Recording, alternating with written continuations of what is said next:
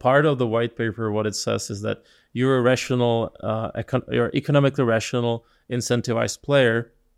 So you have your skin in the game in terms of Bitcoin Mm-hmm. investment. So that means you're not incentivized to eventually kill Bitcoin because you will uh, lose your investment. Right. So I'm assuming not too many parties are actively searching how to uh, like break or kill Bitcoin because they would kill their, their ultimate uh, investment Yes.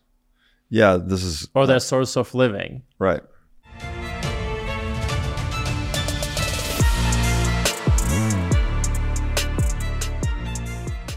Hey, everybody, welcome to the What is Money Show. I am thrilled to have you here joining me on my mission to help shine light on the corruption of money. Now, if this is your first time listening to the What is Money Show, I strongly recommend that you go back to episodes one through nine first, which lays a lot of the groundwork for many of the concepts that we explore on the show. These first nine episodes are my series with Michael Saylor, and thousands of people have told me that this is the best podcast series they've ever heard, hands down, and that it was instrumental to their understanding of money and Bitcoin. So, if you're looking to start uh, a deep dive into the nature of money, I don't think there's any place better that you can start other than episode one of this show.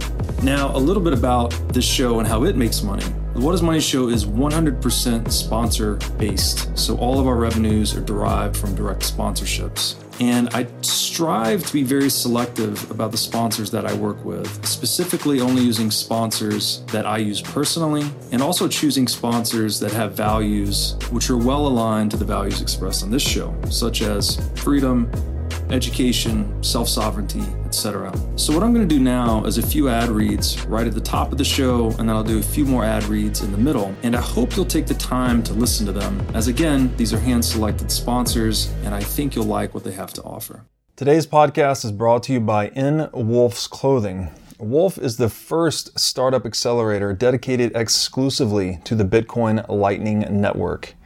Four times per year, Wolf brings teams from around the world to New York City to work with like minded entrepreneurs, pushing the boundaries of what's possible with Bitcoin and Lightning.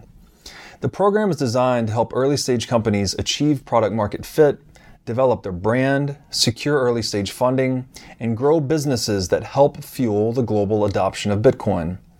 So go to wolfnyc.com to learn more about the program or apply. Again, that's Wolf NYC, wolfnyc, dot com. Jan Čapek, welcome to the What is Money Show. Thanks for having me here.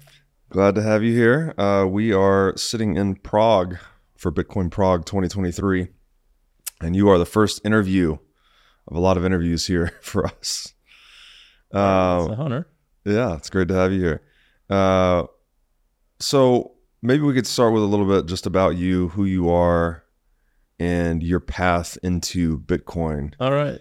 Um, clearly, here on your shirt, you're with with Braiins.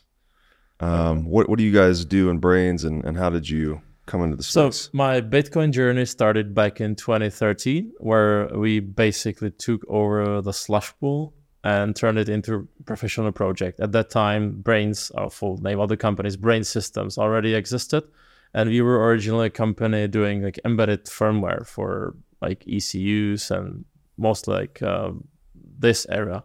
Um, but when Bitcoin caught my attention, we were thinking this is a good point to pivot the the purpose of the company, and we really started like developing like uh, the the pool software, building support team. It's it's important to realize like now everybody thinks like the Bitcoin industry for granted like everything is sort of on the professional level, but at that time, typically a lot of projects and pools were just run by like single person, two people, no professional support, no documentation, eh, like no high, availability, and all, all these things we have developed throughout the years. Um, then we were thinking like what would be the next uh, logical extension of our product line. So we came up with the idea of the Braiins OS firmware. Uh, in fact, the the story is a little bit more complicated because we effectively had originally a deal with a Chinese manufacturer that we would provide him them a firmware. Um, in exchange for some royalties, but that deal sort of fell through, and we were sort of like left with this all work invested into developing the firmware. Um, and we were like, okay, we're, we're gonna do with it. and we ported it to Antminers S9s because these were the most popular devices at that time, and then turned it into what we call now Braiins OS. Uh, later, we came with a commercial version called Braiins OS Plus that had some special features to find optimum settings for, for the mining machines.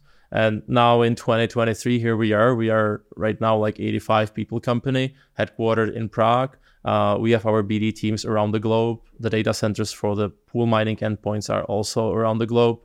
And we try to be basically globally present company. So even though we're, we're based in, in Europe, that is not like the, the, the, the, the biggest place for, for mining. Uh, I think we supply quite a few customers, especially in the US. Nice. So that's that's a very short version of the full company history and my my journey in, into Bitcoin. I think you were saying yesterday because we did a did like a city tour and a little right. presentation yesterday. Roughly 10 or 15% of hash power coming out of Europe and maybe double that coming out of the US. The US is like 34 35 already and that's yeah. that's actually an old uh, old number from from Cambridge research mm-hmm. and it, what caught my attention was Europe but it's don't think of this as Europe the central Europe but it's probably mostly the northern uh, states where uh, there is cheap uh, geo electricity mm. or hydro, like no, like Norway, Sweden. Gotcha. There's like this island. Gotcha. And then you said you guys are focused on like the enterprise clients mostly, trying to deliver them.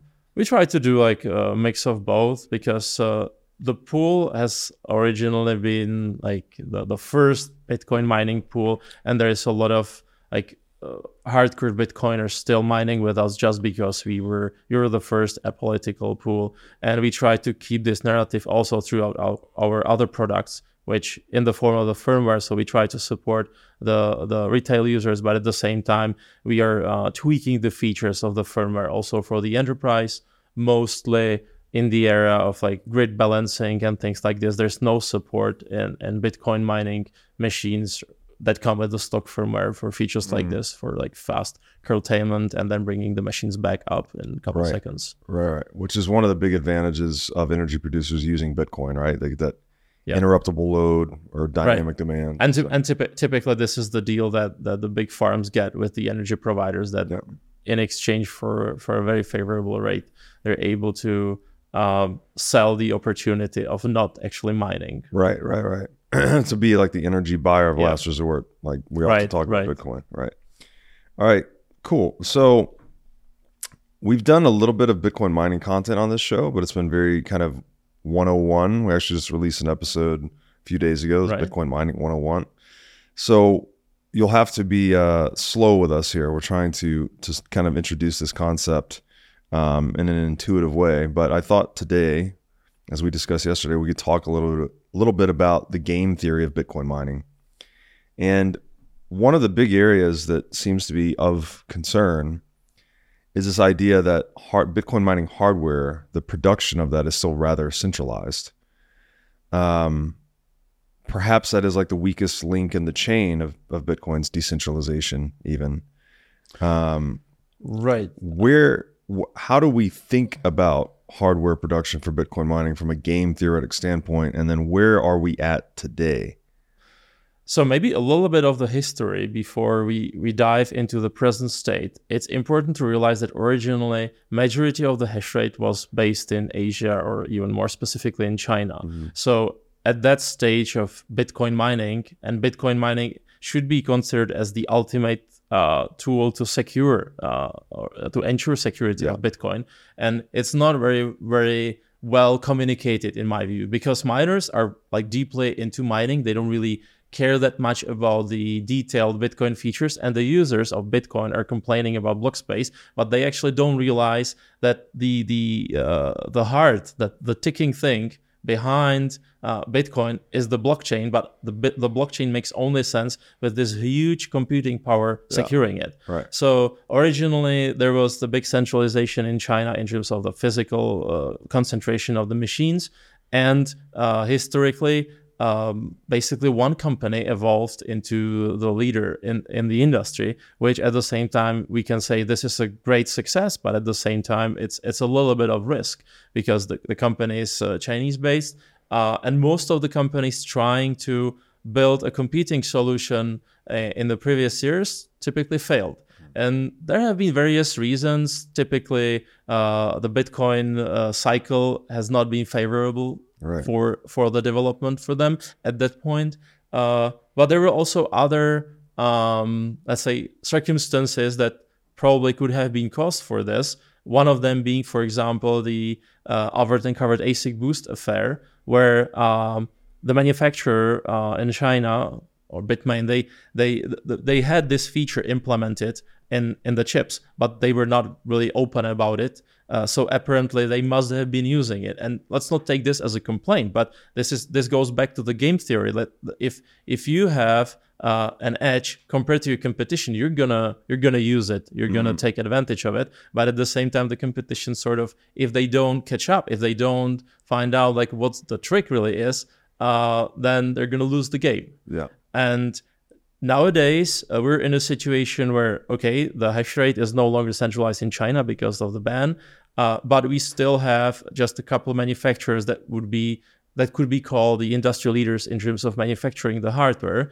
And there are a few western companies including us who are getting ready and trying to enter the market. But one thing is entering the market and the other aspect is to get the um, cut in, right, the market right. and succeed in, in, the competition with uh, with the, with the Chinese manufacturers. But I don't want to present this as like complaining or whining, but it's going back to the roots of Bitcoin. When you read the white paper, it's about the incentives. It's an incentive game. So we're strongly incentivized to enter this market because we, as a company, providing well, as an example, company providing the mining tools going from pool through the firmware, it's a logical extension that we should be providing the full stack going up to the mining machines. And there are other players that have sort of a similar thinking.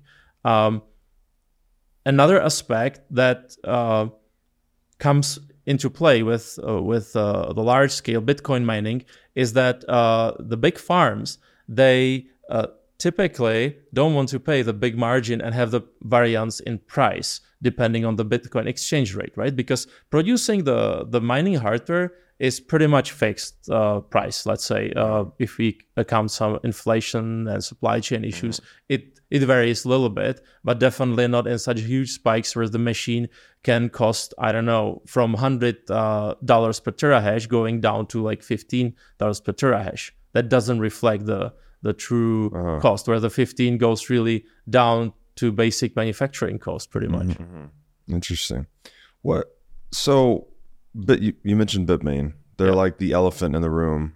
Um, what percentage wise? What are what percentage are they producing of of Bitcoin mining equipment worldwide? I would say majority, like 70 plus. 70%, I would okay. I would even dare to say something like this. Yeah. 70. And so that's like a concentration risk in the marketplace, effectively. That it's right. all under one right. provider. And then you can you can dig deeper and say like, okay, what are the features of the machines? And there's also a big shift in the industry, which actually goes in the negative way. But again, don't take this as a, as a negative comment because it's an incentive for us to provide and it's an opportunity for us to provide an alternative. So back in the day with the Antminers S9s, which is probably like 2017, um, you had the full machine when you bought it. You had full access to it. So that means you had full administrative privileges. You could, if you wanted, you could like wipe out the machine completely. Uh, outside of this, uh, there were like bits and pieces of source code. There was actually even a datasheet for the mining chip available for download. Mm. So you have quite let's say almost complete information. And if you were incentivized enough like we were you could actually write your own firmware completely from scratch which is what we did. But nowadays there was a big shift with with the latest generation where uh, the miners by miners i mean i mean the users or the, the, the customers who buy the machines no longer have full access to the machines. It's like you buy the machine, it has the web interface, you can you can log into it, you can change some settings, but it's not that you can like directly log into the machine through SSH and like do anything you want with it, including flashing another firmware, an alternative firmware. Um, for that, uh, they are presenting it as a security feature where uh, in order to keep warranty and to prevent any issues with viruses or whatever, um, they will not let you boot another firmware using uh, secure boot features, which is a hardware thing. It's it's a feature of the control board or other, other CPU that prevents you um, booting another operating system. This is a common practice by some vendors of uh, desktop computers mm-hmm. where you can actually enable this feature, and that means it will not allow uh, booting something that is not signed by a key. And then, so the feature itself is very interesting, but the problem or what it lacks is actually the end user security. And what I mean by this is that you as a user have to trust that the manufacturer actually keeps the signing key uh, in a very safe place.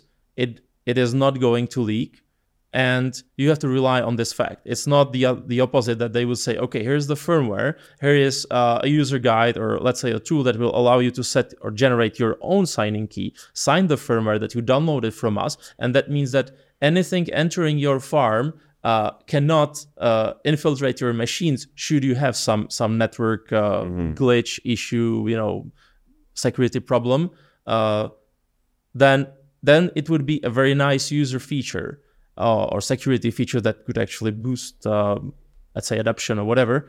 Uh, but this is presented in exactly opposite way, saying no, uh, you're not even allowed to select this uh, signing or encryption key. It's like we burned it into the CPU for you. You cannot change it anymore because it's one-time programmable, and uh, you have to stick with our firmware. And then us as like alternative firmware vendors or one of the vendors, we have to find ways how to boot an alternative firmware, which costs us money and time and makes it uncomfortable uh, for the user to to switch. Obviously, we provide tooling that makes it e- quite easy mm-hmm. and almost transparent for, for the users, but we have to spend additional resources on developing this. But then the outcome is that even though you tried, to secure the, the machine, there are still ways how to boot the alternative firmware. It's just more difficult. Mm. Uh, and the outcome is that you don't have anything more secure. So the only uh, scenario that's actually not covered is that what if there could be some potential software flaw, software bug, not even intentional,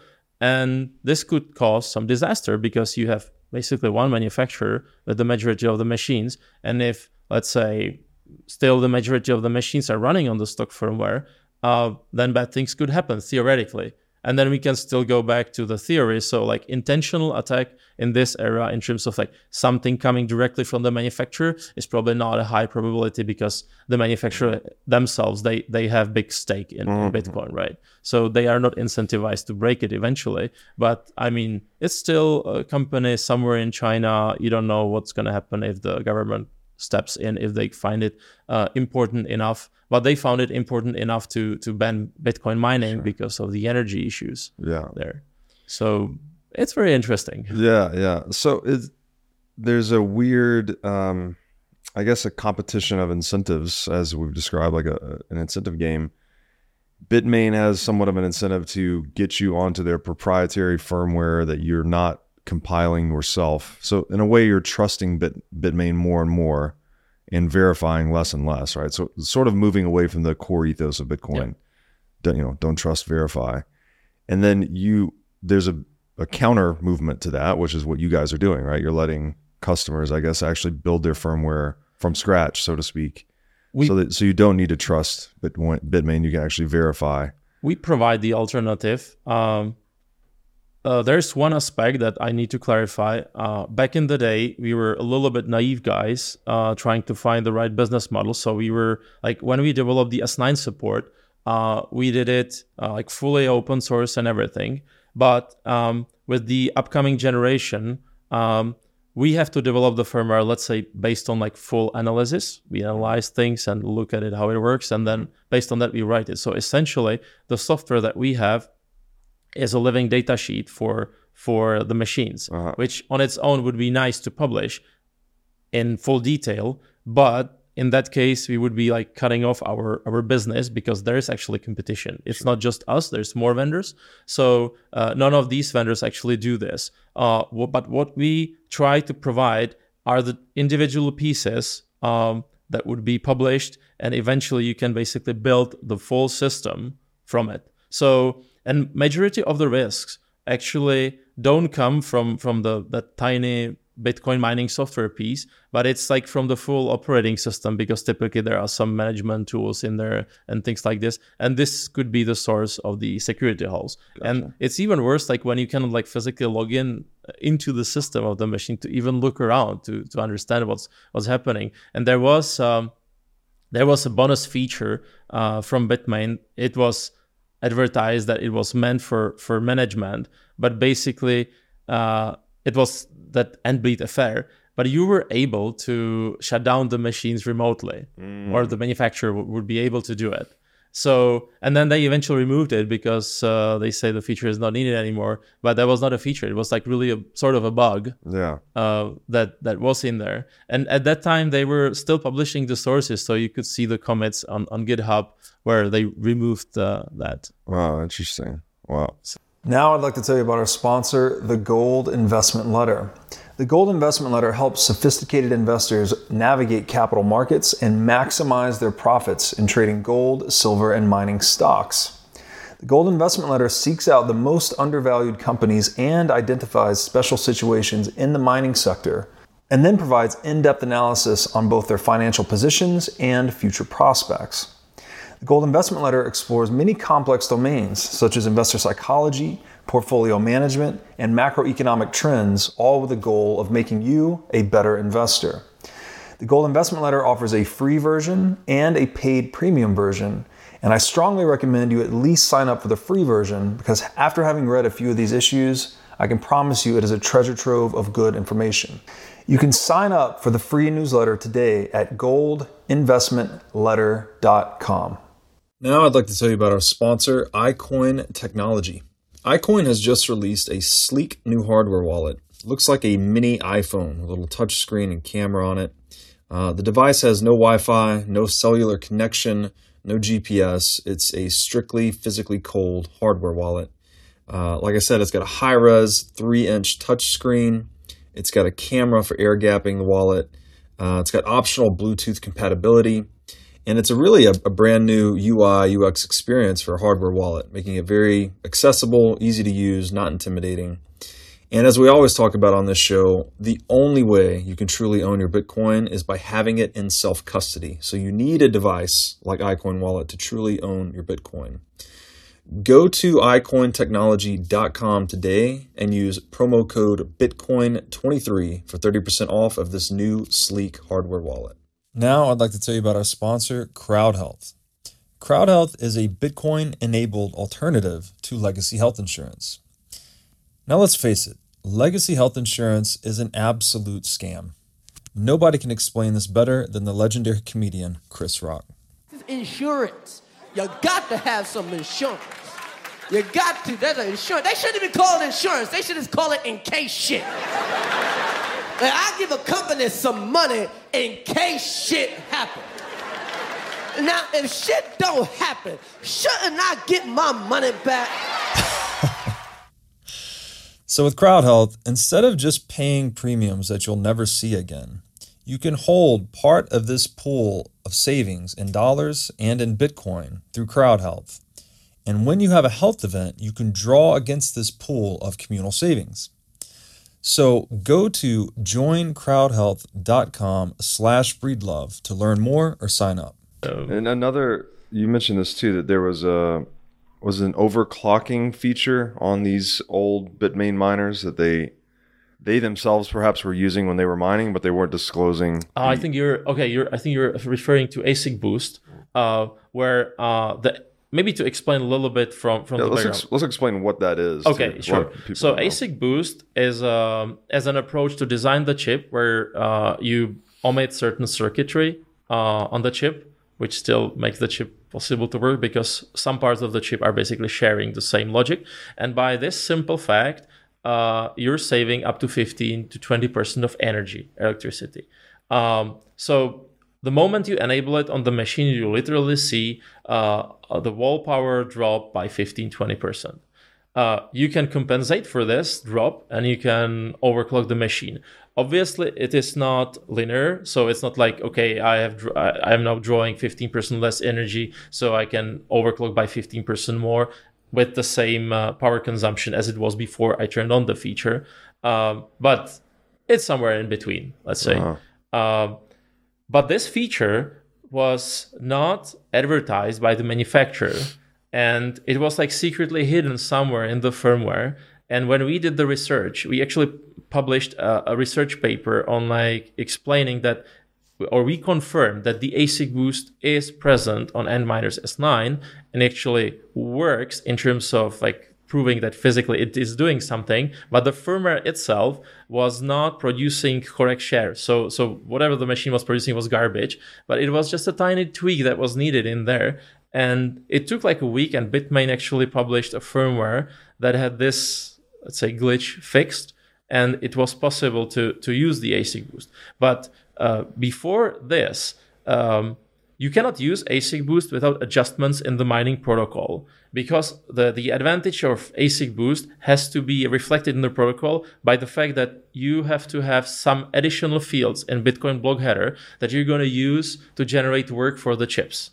This is a little bit of a technical detail, but it's quite important that the, the present protocol, until we actually developed the extension, was not present. So that goes back to, I don't know, 2018, 2017. Um, when it was said that Bitmain and maybe some selected parties were able to use the ASIC boost feature by matter of what they called covert ASIC boost. For that, you didn't need support for the mining protocol. And in fact, I think they've been even using their own proprietary mining protocol in binary form.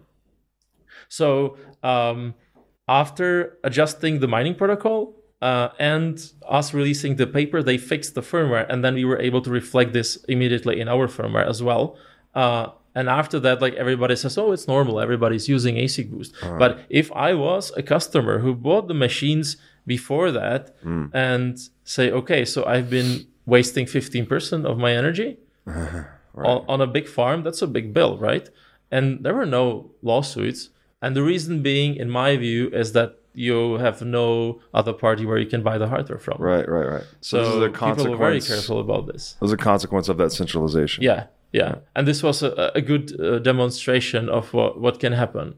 And uh, sure, we can be sad about it, but I mean, if you're the manufacturer and you know that this feature is doing something useful, why are you not using it? So they used it for their own benefit. Sure. That's the incentive game. Right. You want to make more money than your competition. Right.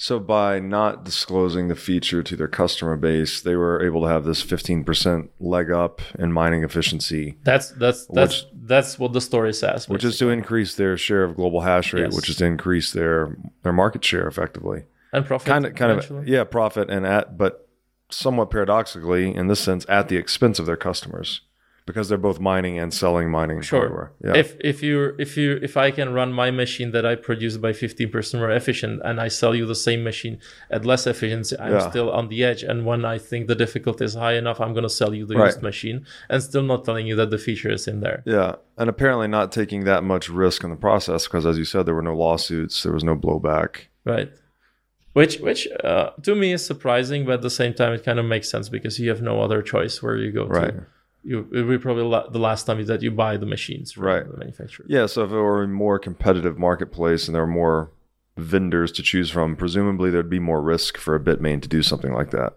Yeah, because if they undercut their customers, they send their customers elsewhere. And by the way, at that time, it there have been more Western players uh, producing mining machines, and there there's none of them out there anymore. So this could also be the side effect that they were actually successful in pushing out their competition mm. out of the market because this advantage um, is something that other parties didn't have. Almost like a predatory pricing scheme, something like that. But it's interesting that the, the concept has been invented by Sergio, the the Sergio Demian, I forgot his full name, um, and Timo Hanke. Mm-hmm. So all these guys, like it was like publicly known concept so it's interesting that still the Western players didn't reflect it somehow. I, I mean, mm. I I haven't seen the internals of any of the competing chips at that time, but yeah, this could be one of the aspects that could have contributed to uh, the other prospective businesses going out of business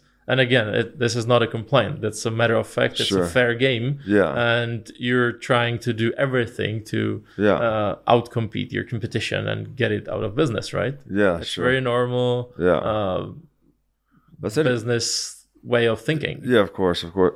Is this a form of market failure, perhaps? Because I mean, this is just free market competition that resulted in this this outcome. There is there seems to be a little element of deception here. I don't know if that I don't know if that quite fits the the description of free market competition. Um, and then the, the second part to that question is what actually does fix this? Because I presume what we're saying is, well, you need more options for the customer that would sort of resolve this problem. Yeah but more options come through free market competition. So, like, oh, is the solution free market competition, or is free market competition the creator of the problem, or is it both?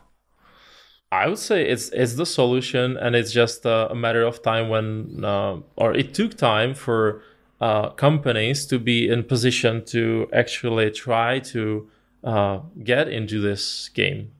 Like for us, we have been a very small company at the very beginning. Nobody knew us. We didn't have the experience. So like even in 2013, when I when I saw the the rise of ASIC machine, ASIC based machines, I was like, this is the thing that we have to do. But without any experience, without any background, without anything, it's sort of uh, a gamble, right? Mm-hmm. Uh, so like for us, it's a very logical extension of the product line. And I think now we're like mature enough company to enter this market. Um, and there are other players that that are trying to do the same. Another aspect is that um, back in the day when the ASICs came into the game, uh, they have been developed on some random process node, I don't know, 60 nanometers, whatever, but it was still quite far from the cutting edge technology. But now I think the ASICs have sort of like filled the, the gaps in the Moore's law, mm-hmm. where uh, uh, nowadays uh, the ASIC chips uh, that are in the mining machines are using like five, four, eventually probably three nanometer technology, and this is these are the the the chips. This is the process node being used to produce the chip in your iPhone. Okay. So you're competing uh, with uh, giants like like Apple or Samsung. Samsung is a foundry on on their own, right?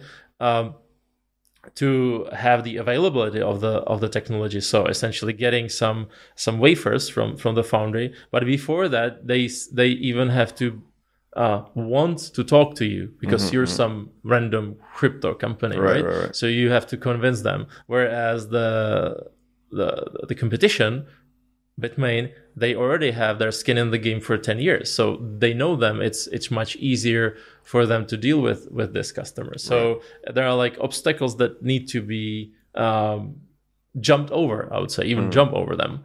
Um, to get in the game. Yeah. So it's not like you will design a PCB and have it manufactured and you have a miner. It's really about the ASIC chip. The rest is very important.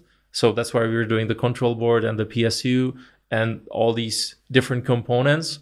But in the end, you need the chip. Otherwise, you will not be able to enter the market. Right. You are not able, the, the ASIC chip is not a commodity of the shelf component. You cannot buy it anywhere. If any of the manufacturers is willing to sell the chips, it's going to be at a price where uh, it's going to be economically unfeasible for you to produce the machines and sell them with some reasonable margin to have sustainable business.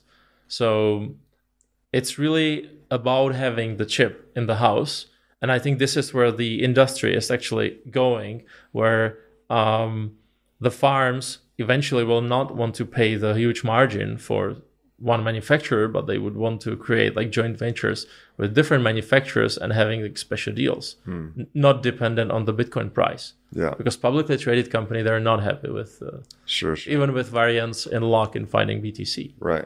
Right. So well, that, so there's a lot of advantages to being big and having buying power in this industry. Oh, yeah. And that seems to be keeping out a lot of the smaller players or preventing them from establishing a toehold in the market. Is that a trend that you think will continue, or do you expect to see some of these other entrants, like we've heard about Intel and Block recently, um, perhaps making forays into the space? Like, do you expect to see some of these other large players be able to establish a footprint, or will it be smaller players coming in, or a combination of both? I think it's it. it this is all going to be about various joint ventures. So uh, small players definitely not. The funding is very intensive. Um, I mean, producing a mask nowadays is like probably like 15 to 20 million USD. It's just the mask to, to produce the actual chips. The mask, what is this? Mask is the like a blueprint. It's really made from glass with different layers, and then you use the EUV or other uh, sources of. I don't want to call it even light because at these nanometers it's not even considered light, uh-huh. but uh, it's like the blueprint that's. Uh, maybe a good analogy is the way when you produce PCBs, uh, you have some some some piece of uh, mask that is being uh, lit by light, uh-huh. and then it's a it's a lithographic process. Okay, so this is a template for Basically, producing the chip. Yeah. Okay. Okay. And that is very very very expensive technology. Yeah. So um, small players definitely not. Um, what I think is also important to realize that it's not just about the chip. So it's the most crucial and core and important component but you also need to have the experience how to design the rest how to build it at scale uh, with a certain quality and things like this so there's a few players interested uh, like you already mentioned them um, but as of now uh, there's no third party uh, selling the machines i'm a little bit putting bitfury aside because there hasn't been heard from uh-huh. them uh, lately too much right. But there's basically two Chinese companies. Wow. Two, three. And so what are Intel and Block? What are they doing? Where are they at now? Because Intel was more of a story. It seems like about a year ago that they were really coming well, into the space. And well, what is have... publicly known is that Block has uh, purchased uh, the uh, the supplies of the chips that Intel has produced. So I'm assuming Block is gonna uh, come up with their hardware. Okay. So what does that mean? Their, their own mining hardware It sounds like it. to compete with Bitmain and such. Yeah, or enter the market. Like Yeah. competing, competing means getting some cut in the market. Yeah. But I mean, uh, I would probably resort to reading their uh, public announcements about mm. this. Changes occasionally. So this is what what's coming, I think now. Um, and obviously, we are also trying to enter the game, but it's quite difficult, I would say. Yeah, right. For all the reasons you've outlined. Okay. Um, so another risk, I guess, that comes with the centralization of this industry is the specter of hardware backdoors. Um, and you mentioned we talked earlier, like the increase in difficulty of flashing one's own firmware. That's sort of forcing you to trust these yep. providers rather than verify for yourself. You also mentioned um, some rest- restrictions that have been placed on full root access. Yeah. So that's inhibiting a, a customer's ability to do certain to things. Do, to do anything with yeah. the machine. So if you decide to customize the machines, uh, I'm adding some additional software onto the machine, that's basically impossible. Let's say if you had your own monitoring solution that requires an agent to run on the mm-hmm. machine, you can do it. You will not be able to upload any any any piece of binary code that you even develop yourself onto the machine without exploiting it and without like breaking in, which right. To a certain level is possible, but it's it's an extra obstacle and it's not a standard way. Mm-hmm. And what I what I am a bit like wondering is that sometimes I think people confuse like safety with security, and Bitcoin mining machine is definitely not a safety critical thing. So unlike your car, where it would probably not be a good idea to flash the firmware for your brakes. Mm-hmm. Uh, with the mining machine, the worst thing that can happen is gonna you're, you're gonna like break it, like physically, mm-hmm. it could burn out, or it's not gonna mine. In, in in the more positive scenario, and the and in the best case, it's gonna do something useful for you. What is the difference between safety and security? Well, safety is where uh, where you care about uh, human being lives, right? Nobody oh, is okay. a threat. You you're mm. you're not gonna get hurt. You're not gonna get killed. That's where you speak about safety and security. You don't want anybody to break into your machine without your permission or breaking with permission is also kind of weird but gotcha. nobody can uh, tamper with your machine yeah. Uh, that's where the security concern comes in play. And that's where you want to make sure that at least the operating system um, that's running on the machines, putting aside the, the mining software driver for the mm-hmm. machine cards, uh, has to have some track record. It has to be auditable. It has to be up to date and all these kind of things. Because otherwise, I mean, the, the security breaches are regularly published. Uh, for the operating systems for mm-hmm. Linux, for Windows, for anything, and taking advantage of, of this in, in an embedded system like the uh, mining machine is is typically an easy thing. Mm-hmm.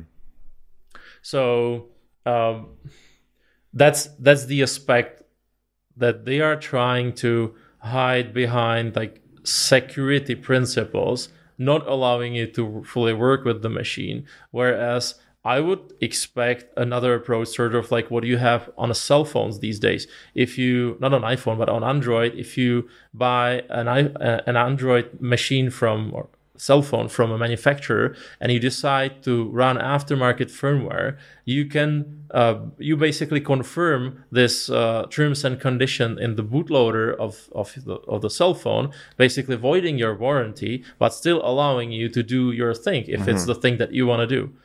So that would be also an acceptable approach. Mm-hmm. Because I mean, after one year, the machines are after warranty. So, okay, I have tested them. They seem to f- work fine with a stock firmware. I want to go higher. I want to go lower. I want to use them for for grid balancing, whatever. And I have I want to have legitimate way, an easy way to to install the firmware. Right. But there's no feature like this because there's nobody pushing them really hmm. because they cannot go. The customers cannot go somewhere else easily. Hmm. Yeah, it's such a game of options. It's interesting. So if we back up a little bit and we're talking about like game theory, just what it is, typically it's players are trying to maximize gain, minimize loss, and be unexploitable effectively. And it sounds like the all of the centralization into a group like Bitmain that they're actually maximizing their gain through things like the overclocking or ASIC boost scenario that you described. Uh, yet they're exploiting their customers, and so almost like playing the game again. Is it is it because Bit- Bitmain is both a miner and a mining hardware provider that's creating these sort of game theoretic conundrums? I think historically this has been the case. Uh, with the latest machines, it's it's probably important to say that uh, the ASIC boost is is a standard thing. So sure. it's it, well, in fact, the, the the machines that are out there now in the market cannot run without ASIC boost. So you cannot run them in ASIC boostless mode or whatever. Right. It it has been a new feature in S9, and I, I, I do understand the reason why you would want to have this feature switchable on and off because there are certain risks associated with making a mistake while designing the chip. So that was understandable. But nowadays it's everybody has access to to this feature on mm-hmm. the latest machines and s9s are basically obsolete anyway but that still does if if there were uh, let's say no alternative firmware providers that still means that the manufacturer can ultimately run um, let's say more optimized firmware on their machines than what they ship it to the customers and when they sell the machines as used ones eventually they will refresh it with whatever uh, again i'm just um, making this up in a way, right? I don't know what the uh-huh. what the real uh, state of, of things is, sure. but this is a possible scenario. Yeah. But that's that's that's actually the the point where where um, we come in play, and that kind of um, um, fills in the gaps in the puzzle where we uh, want to be part of the incentive game. We're incentivized to provide the firmware because we make money on the firmware. It's it's our source of revenue, uh, and we want to provide the best firmware ever. So for us, actually, the situation with the manufacturer that they make things a little bit difficult and that they don't provide uh, such a good firmware is actually mm-hmm. good. Mm-hmm, mm-hmm. So right, it's like right. both ways, right? Right. Imagine that they would be providing the, the best, most optimum firmware, whatever, with all the features, and they would be able to reflect any change request from a customer uh, in within a week. Yeah. That means there would be probably no space for for their competition. Right. So in a, in a certain way, it's actually good that there is space for additional business. And in my view, it's just the beginning of of uh, uh, the new adventure of the new era where there would be more players actually entering the market with the full solution with right, the hardware. Right. Now I'd like to tell you about our sponsor, Wasabi Wallet. With Wasabi Wallet, you can receive, send, and store Bitcoin privately. In Wasabi Wallet, your transaction history and wallet balance are completely hidden Wasabi Wallet is easy to use, all of its privacy features are built in by default, and it works with any amount of Bitcoin. Wasabi users can make CoinJoin transactions together with BTC Pay server users or Trezor Suite users. For BTC Pay server users, they can make payments directly inside of a CoinJoin. And for Trezor Suite users, you can make CoinJoins directly on a hardware wallet. These features result in fee savings and security improvements for both sets of users. So go to wasabiwallet.io today to download the state of the art Bitcoin privacy wallet. Now, I'd like to tell you about our sponsor, Casa. Casa makes it simple to buy and secure your Bitcoin without wondering whether you're doing it right. Specifically, Casa provides a multi key custody solution, which is by far the most secure way to custody your Bitcoin.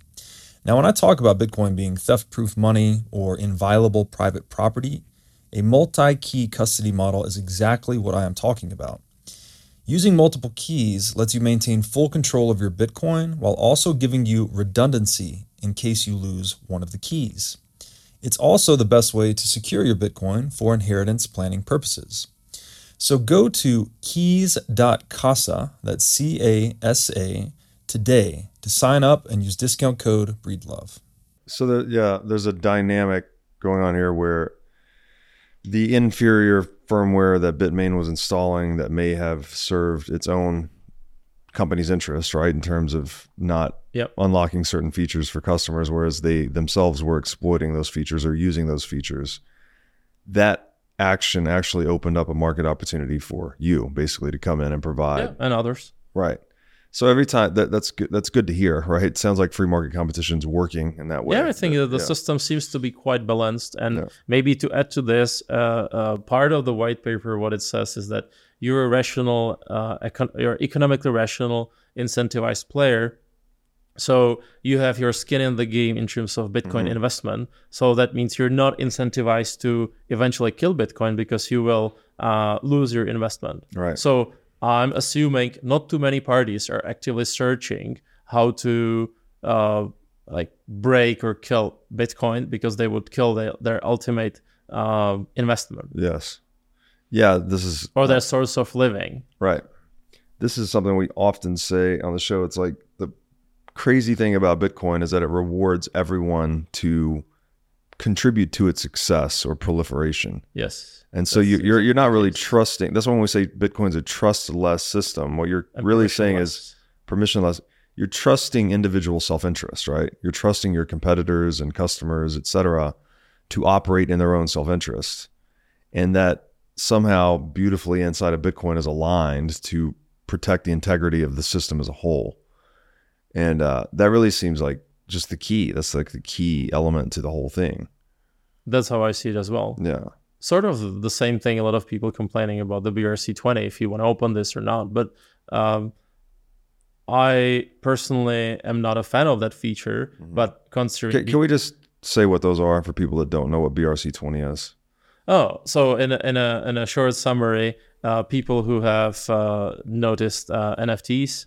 It's sort of the, the equivalent of this, but built on top of uh, Bitcoin right. using ordinals in, in the background. Which is sort of created a very contentious debate in Bitcoin because it's like shit coining on Bitcoin, and right. it's a weird gray area now. But continue, please. I just so, wanted so to there are a lot of loud uh, loud voices out there saying like, "Oh, this is not a moral use of Bitcoin." Yes, but uh, I don't even dare to judge it if it's moral or immoral, because uh, if somebody finds it profitable to, to, to use it this way, we can be complaining about it. But we are then incentivized to either, um, let's say, promote a change in Bitcoin protocol that will prevent such feature. And that means you have to have a consensus of the miners, of the users. Not an easy thing to, to do. Or we have to live with it and eventually think that if that thing is going to show or um, demonstrate that it's gonna be useful in the future, then it's a legitimate use case. Yeah. Yeah. So I mean, I, I personally am not a fan of it, so I'm not trying to promote it or anything. I'm just saying uh, it's a legitimate use in terms of what the protocol uh, allows. And because Bitcoin is permissionless, it doesn't have any CEO who would make the decision saying, "Oh, mm-hmm. we're we're gonna ban this." Uh, there's no way you can prevent it because it's the software is the law. Yeah. There's no other rules right. out there. Right. There are yeah. no more rules. There are incentives uh, economical incentives. Yeah. And if somebody starts acting irrationally, saying, "Oh, I want to kill this," then yes, they can. But is it like economically uh, convenient for them? I don't know. Maybe. Right. Yeah. Yeah. Yeah. And we were just saying, like, as you were talking about yesterday, and inspired a tweet that I put out was there's no illegitimate use of a permission, permissionless system because who are who arbitrates legitimacy? And uh, there's been a lot of it's inspired a lot of debate on Twitter. Just that that tweet. And I think that the the crux of the argument seems to be rooted in that word legitimacy. It's is it a matter of is this morally righteous thing to do or is this like a legally allowable thing to do? Um, one of the the turns that the argument took was like lying, for instance, right? Lying typically considered an immoral thing to do in most circumstances, unless you're you know lying to a criminal or lying to someone that might have intentions to hurt you, right? You might justifiably lie to them to prevent that harm being done to you, something like that. But in the legal system, lying is perfectly legal. Like you can lie your ass off as long as you're not under oath or under very specific circumstances. So it seems like this argument about legitimacy is it's ambiguous. Like, are we talking about moral legitimacy or are we talking about legal legitimacy? and that seems to be around which this argument is turning. And there is there is no legal framing. I mean, the the only framing is the protocol and the code. So right, really, because Bitcoin you is extra legal, and if it allows it, then it's legitimate. Yes, but there is no Supreme Court making the decision if this was a uh, legitimate use, right? Right. So legitimate in that sense, code is law, and if you are operating within the boundaries of the code, then you are by definition using it in a legitimate way. Right, and the Bitcoin node is, is, is going to make the arbitration like this. It's going to say this is crap. I don't yes. understand this transaction. Just right, leave it. yeah. So then the mechanism to help people not get scammed in Bitcoin-based NFTs or BRC20 tokens is what? It's it's Bitcoiners saying this is an immoral or maybe even saying illegitimate, even if they don't mean legally illegitimate. They might just mean morally illegitimate. They're just, it's like a campaign. You're campaigning for people's mind share to help them realize that this is not as, maybe not something that's in their best interest to buy, let's say. I mean, one thing is uh, speaking publicly about it. I think that's totally fine. Why not? I mean, we have uh, free of speech, right? So yeah. educating people about something that uh, you personally, I personally consider not as a very good feature is fine. And if I am again incentivized enough to be loud enough about it, yeah. that's probably that probably means that the uh, audience is going to be large enough and it's going to have big impact. That means it could reduce the use of of that feature. Yeah. So sure. Right. I mean, these things are legitimate. I'm just yeah. saying that it's not possible to um, like forcefully get rid of this right. except for changing the software right. which which can be done but there have to be some effort put out for this right the question if if it's worth it for for some individuals so yeah and back to game theory there might also be a silver lining here like in some po- some positive externalities arising from this ordinals inscriptions situation where this represents additional demand for block space, right? So fees are being driven higher as a result of this. Doesn't that push more development into layer two, right? Creates more demand for things like the Lightning Network, et cetera. So that would presumably push more capital investment and development mindshare into layer two, which would ultimately make the combined network even more useful. I think the whole picture is even much more complex. Sure. I mean, any inconvenience, I mean, human beings are lazy, right? It's all about yeah, like automation. So yeah. whatever makes your life easier is exactly where you're willing to spend your time and effort. But you want to do it like once. So like improving layer two for sure. Uh, from other perspective, um, there have been some higher transaction fees lately, which means this boosts the revenues of the miners which means technically more miners are incentivized to enter the game. Mm. What that means, we have ultimately better security of the blockchain, right. which we care about. And that's something that's sort of still kind of being forgotten or somewhere in the background. Right. That the, the main reason why uh, Bitcoin still probably hasn't failed is that we have huge amount of computing power securing the blockchain, which is unprecedented unprecedented for in, in other blockchains. Right. And so for me personally, the, the word blockchain has only meaning in the context of BTC, which is yes. an unpopular opinion. Sure, sure. But uh, no, we, we share that opinion. We usually use the term time chain actually just to distinguish between all the other okay uh, blockchain buzzwords that have been yeah commandeered by various projects. Uh, that's a great point though that it's also creating more incentives for more mining hash power to come online, which is to create a more secure monetary network, which is to create more demand for Bitcoin. It's contributing to that virtuous cycle that culminates in number go up.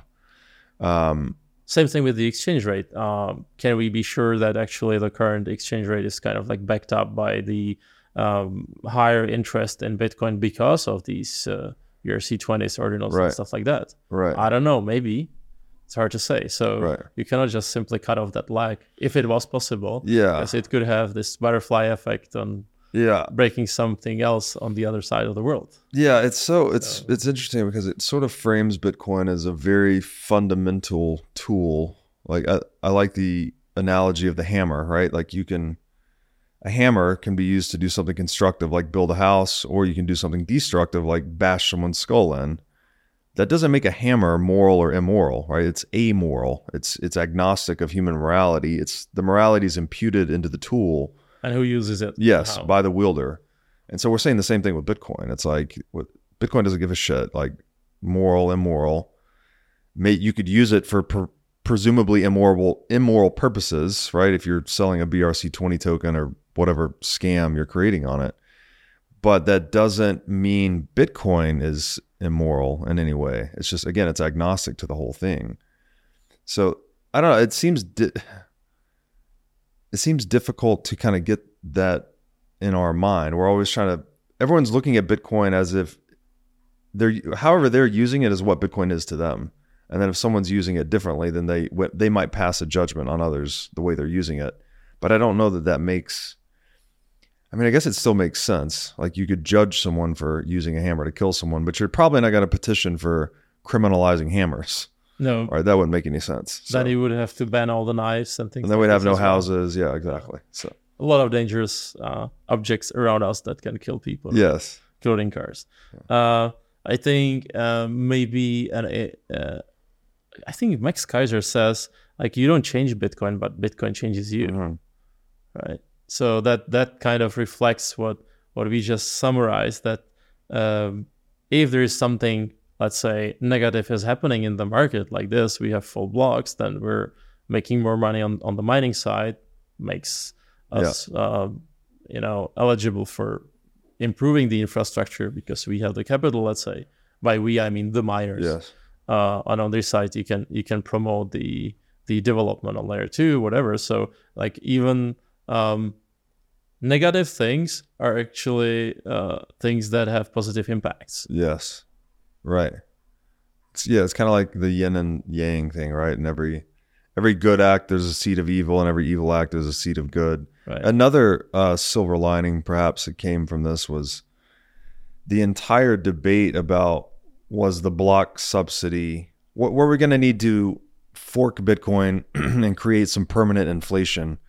Because transaction fees wouldn't be sufficient to secure the network. Oh, we have just seen it. It was a good demonstration, right? Right. Well, that, that debate is just gone now, right? Like no one, because transaction fees have become so high recently that it seems much more obvious that transaction fees will be sufficient to secure the network in the long run for Bitcoin.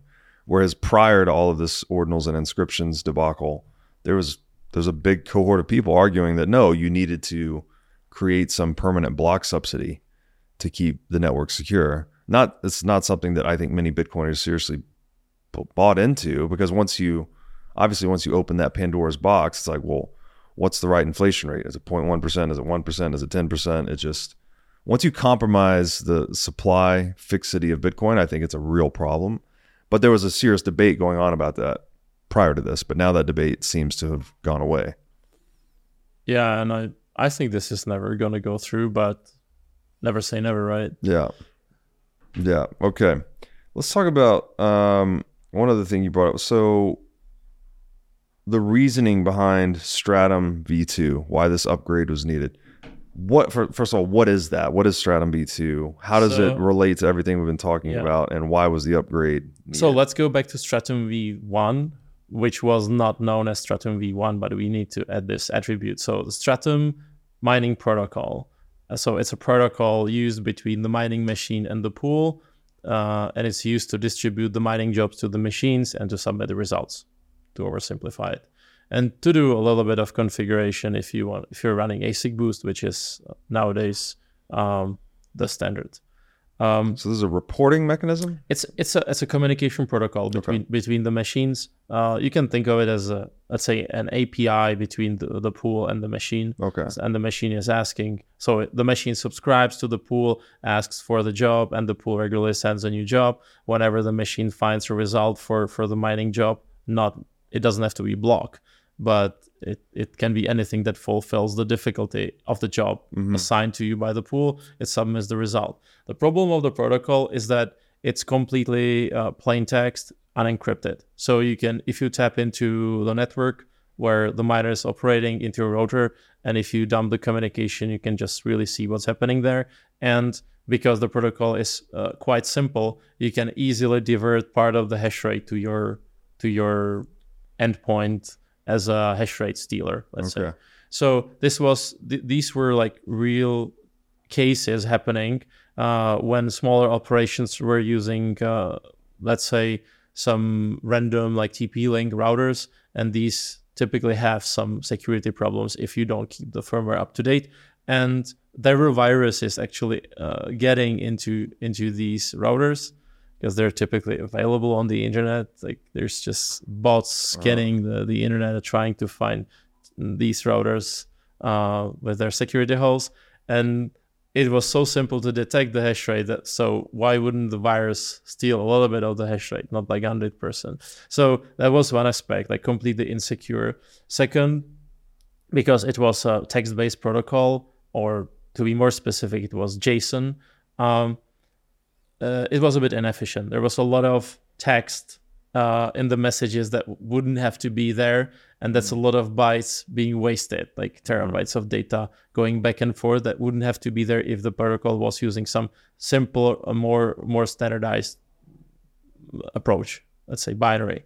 Um, and third aspect was that the protocol itself um, had some uh, performance issues that could be reflected by coming up with a new protocol. So these uh, one one aspect being, for example, the distribution of the block template when a new block is found in the network. What happens is the moment the pool sees a new block in the network, not, necess- not necessarily found by the pool, it has to distribute an empty block template because it takes seconds to generate the full template with transactions. But the machines you can think of them as racing cars. They're like running full speed. Mm-hmm. You cannot stop the machine to stop hashing. That takes seconds to ramp down and seconds to ramp up. It's not very good for the hardware also to do, to do the full power cycle right. because it's like a heat cycle, yeah. stressing out the PCBs. So um, the machines have to hash all the time once once you start them up. So what what happens when the uh, when the pool sees a new block? It sends us sends an empty block template, and this is an aspect that could be uh, optimized if you let's say have like two block template candidates. And once a new block is found you send the alternate block template if it's still valid. So that's something that we addressed uh, in the new protocol. The security aspect has been also addressed. Um, we're using noise which is uh, noise protocol framework so the, so the security protocol has been used has has been developed using the noise um, uh, framework, which is, for example, used in Signal or in WhatsApp. Uh, the analogy is like you're accessing your bank through HTTPS. So uh, you have a root certificate of the pool, and the server that you're connecting to uh, provides the certificate, and you just verify that it's signed by the pool. The pool certificate can be downloaded from the website. It's it's like a, a small string that you just add to the URL when you set up the miner. So the security aspect has been addressed. Um, then we looked at the efficiency in terms of data bandwidth. So uh, the obvious uh, approach was to switch it to binary protocol. That's what we did. Um, and then Uh, the third thing I already explained with the block templates, and actually there's a fourth fourth feature that is kind of like unmatched in the old protocol, and that is uh, there is a dedicated sub protocol meant for miners to actually negotiate uh, their own block template. So you can think of it as if it's not the pool generating the full block template and then sending you the job based on this block template because it's one megabyte it's pretty big right? Mm. so you don't you don't want the, this to be shipped to the miners. Um, but uh, in addition to this um, you were able with the new protocol to run your own bitcoin node that's currently being developed by the open source uh, initiative behind stratum v2 we're just part of the committee but we're not like actively uh, pushing our uh, changes in the protocol. Um, and this protocol allows the miners to select their own set of transactions and only send send it to the pool for approval. But in the meantime, they can already mine on top of that. Mm. Um, this feature may sound a little bit like over-engineered, but it's there uh, to for us to be ready just in case like regulations step in where for example the pool operators would not be able uh, like legally able to provide you uh, like full um, block templates with uh, the transaction that they select because of various OFACs and whatever restrictions mm-hmm. may come in the future. So th- this is like the I don't want to say this is the killing feature, but this is one of the features that caught quite a bit of attention uh, when we came up with the idea.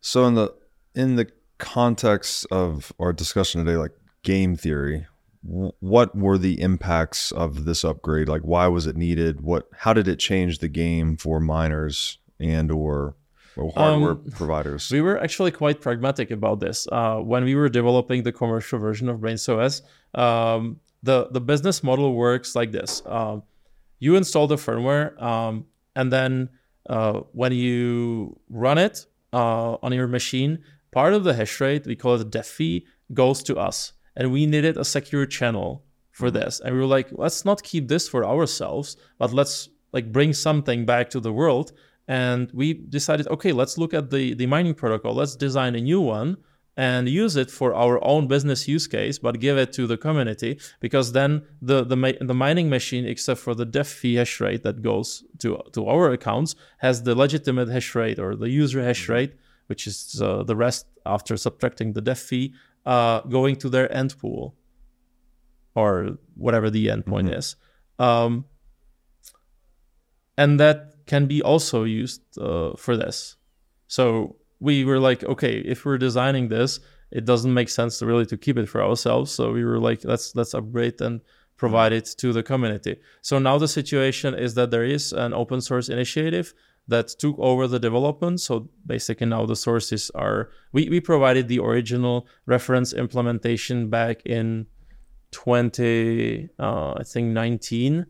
Um, but now they have a new independent implementation in Rust programming language. And it looks like uh, there's already one pool supporting and there's going to be more uh, players. What is still a little bit of an obstacle is that the manufacturers are a little bit hesitant in, in implementing it in their stock firmware, which is actually an advantage to us mm-hmm. because we provide it natively in our firmware. Um, but I kind of do, do understand the reasons uh, because the uh, CGMiner code base is very complicated to adapt uh, mm-hmm. a new protocol like this. But there is an alternative uh, for the existing machines that are not running alternative firmwares, and that is they can run uh, an aggregating proxy on site. That that means that the machines locally are connecting to this proxy. That proxy aggregates all the hash rate, and then it can use the Stratum v2 secure connection upstream. Mm. Interesting.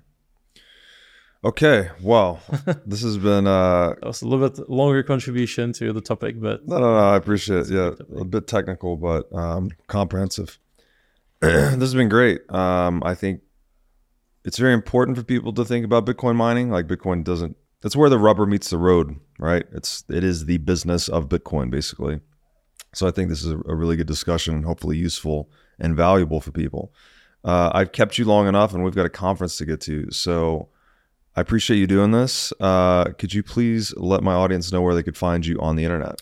They can find me on Twitter on Jan Braiins. Uh, they can find me on Telegram, Jan Braiins as well, and they can send me an email at jan at braiins.com. Awesome. Jan, thank you for doing this. Thank you for having me.